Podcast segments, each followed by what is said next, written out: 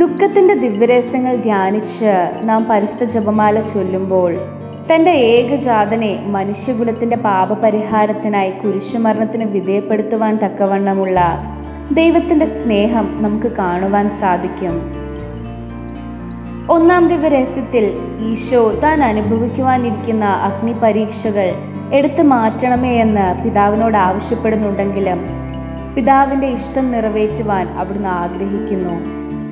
ഇതുപോലെ നമ്മുടെ ജീവിതത്തിലും അതികഠിനമായ സാഹചര്യങ്ങൾ ഉണ്ടാകുമ്പോൾ പ്രാർത്ഥനയിൽ കൂടുതൽ സമയം ചിലവഴിച്ച് അവിടുത്തെ ഹിതത്തിന് വിധേയപ്പെട്ട് ജീവിക്കുവാൻ നമുക്ക് ശ്രമിക്കാം. രണ്ടാം ദിവ്യ രഹസ്യത്തിൽ ഈശോ തൻ്റെ ശരീരത്തിൽ അതികഠിനമായ ചമ്മട്ടിയടിയേറ്റ് അതിൻ്റെ വേദന സഹിക്കുന്നുണ്ട്.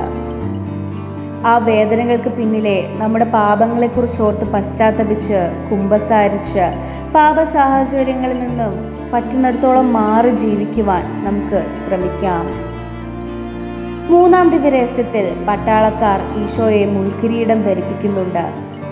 ഒത്തിരിയേറെ വിലപിടിപ്പുള്ള കിരീടത്തിന് അർഹനായ രാജാവായിട്ട് പോലും അവിടുന്ന് ഈ പരിഹാസങ്ങളും അപമാനവും എല്ലാം സഹിച്ച് ഒന്നും മിണ്ടാതെ നിൽക്കുന്നു.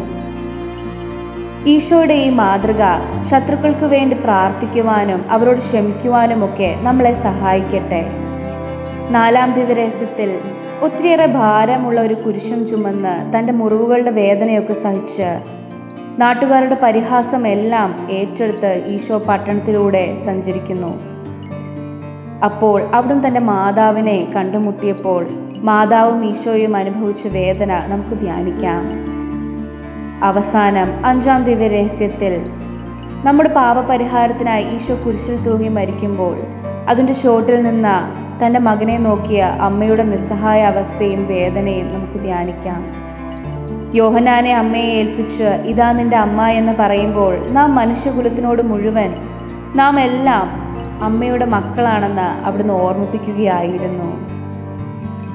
നമ്മുടെ പാപങ്ങൾക്ക് വേണ്ടി കുരിശിൽ തറയ്ക്കപ്പെട്ട ഈശോയുടെ സമർപ്പണത്തെക്കുറിച്ചോർത്ത് നമ്മളോടുള്ള അവരുടെ സ്നേഹത്തെക്കുറിച്ചോർത്ത് അതിന് നന്ദി പറഞ്ഞുകൊണ്ട് എപ്പോഴും പരിശുദ്ധരായി ജീവിക്കുവാൻ നമുക്ക് ശ്രമിക്കാം. You are listening to Heavenly Voice from Karis Youth.